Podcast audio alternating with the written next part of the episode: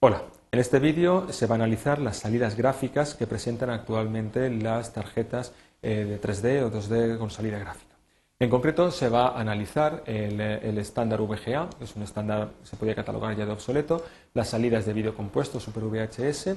para sistemas PAL con YPbPr y también las salidas digitales de U V I y H D M I. También se va a analizar el, al, algunos de los conceptos que se utilizan actualmente en los conversores digitales analógicos que salen por estas salidas eh, analógicas.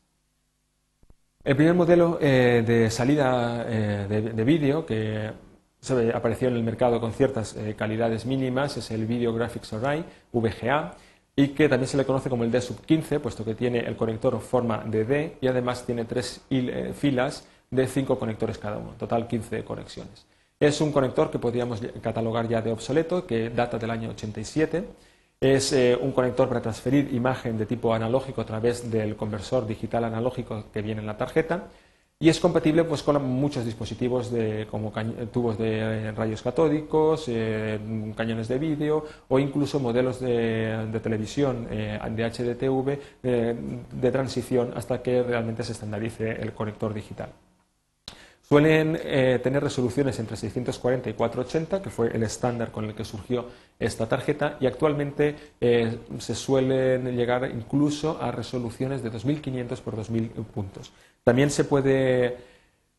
se pueden emplear formatos panorámicos con esta tarjeta y el ancho de banda que es capaz de transferir es en torno a unos cuatrocientos megahercios, eh, llegando incluso a doscientos fotogramas por segundo. Eh, hay que indicar también que cuanto más Cuantas más imágenes por segundo se transfieran, también la resolución con la que se transfieren disminuye, porque el ancho de banda este no se puede superar. Es decir, que estaremos hablando pues, de en torno a mil veinticuatro o una cosa así. Otra de las salidas que se suelen encontrar en las tarjetas gráficas, aquí tenemos una tarjeta en la que aparecen tanto el Super V H S como la eh, salida de vídeo compuesto, aquí tenemos los conectores ligeramente ampliados. Son eh, la salida, como he dicho antes, de vídeo compuesto que se emplea sobre todo en televisión y en grabadores de vídeo. Es un conector obsoleto, es un conector eh, que transfiere información analógica a través del conversor de la tarjeta y que puede llegar a una resolución máxima de setecientos veinte por quinientos setenta y seis en formato PAL. Esta salida está íntimamente ligada a las normas de televisión, PAL, SECAM o N T S C, según el tipo de eh, emisión que queramos hacer. En cuanto a la normativa analógica de televisión desaparezca, eh, obviamente estos conectores quedarán eh, fuera de uso por completo. Otro sistema para transferir esta señal de televisión eh, es el sistema Super Video o Super V H S y que eh, también se puede considerar obsoleto por las razones eh, que he dicho anteriormente. Pueden enviar información en estos eh, formatos y normalmente lo que se hace es separar lo que es la luminancia y la crominancia por separado. Eh, no lleva ningún tipo de información adicional de audio ni nada por el estilo. La calidad es superior a la de vídeo compuesto, pero es inferior a la de, por ejemplo, los componentes por separado que veremos a continuación. Suelen aparecer en algunos tipos de tarjetas, pero cada vez es menos, debido precisamente a esa preponderancia de la comunicación digital. El vídeo por componentes, el YPbPr, es empleado en monitores de tubos de rayos catódicos de gama alta. Suelen dedicarse al segmento profesional de vídeo. Eh, es un segmento en el cual se trabaja en analógico y que se emplea sobre todo pues, para edición de vídeo de televisión, mezcla de señales, efectos, cabeceras. Es decir, se emplea bastante pues, en eh, televisiones eh, privadas, en tele, televisiones locales, en, en fin. Separan los componentes de la imagen en, cuatro, en tres componentes, perdón, en uno para, normalmente para cada color, y son normalmente necesarios tres conectores de tipo B N C para eh, poder transferir toda la señal por, eh, por separado. En concreto, aquí tenemos tres conectores, uno para rojo, verde y azul, que, son, eh, que sincro, están sincronizados entre sí y mandan cada uno eh, la señal de cada uno de los colores por separado. Pasando ya a los conectores eh, digitales, eh, uno de los más extendidos actualmente es el D V I, que corresponde al acrónimo de Digital Video Interface. Este, esta normativa data del año dos mil cuatro y eh, tiene la ventaja de que mediante algunos adaptadores se puede convertir a V G A y mmm, las tarjetas que llevan este tipo de salida, pues todavía con estos adaptadores se pueden ver en monitores antiguos que solo tengan eh, entrada eh, de V G A. Este tipo de conexión va orientado hacia monitores eh, planos tipo L C D, T F T, algunos proyectores de vídeo digital y suelen aparecer también en algunas tarjetas de transición combinados con salidas V G A, eh, sobre todo para tarjetas de gama media y baja. La idea es reemplazar a la larga a la salida V G A y es parcialmente compatible con la norma H D M I. La salida es digital pura y la resolución máxima a la que se puede trabajar con este tipo de conexión es eh, de dos coma setenta y cinco megapíxeles con distintos formatos y proporciones y a una frecuencia máxima de sesenta hercios. Soporta formatos panorámicos y el ancho de banda es de ciento sesenta y cinco megahercios. Para solucionar algunos de, eh, de los problemas que presenta este tipo de conexión aparece el H D M I, que es un nuevo estándar que se está imponiendo en la industria del audiovisual y que viene del acrónimo de High Definition Multimedia Interface. Este conexión, esta conexión multimedia eh, permite no solo transferir eh, imagen, sino también sonido, y sonido e imagen de muy alta calidad. Es decir, es una conexión digital, no es analógica, soporta vídeo y audio y a alta resolución, es decir, permite eh, transferir eh, sonido, por ejemplo, en formato Dolby, True H D, o por ejemplo D T S en formato de alta definición, High Definition. Estos son los formatos que, eh, de audio que se van a incorporar en los Blu-ray o en los D V Ds de alta definición.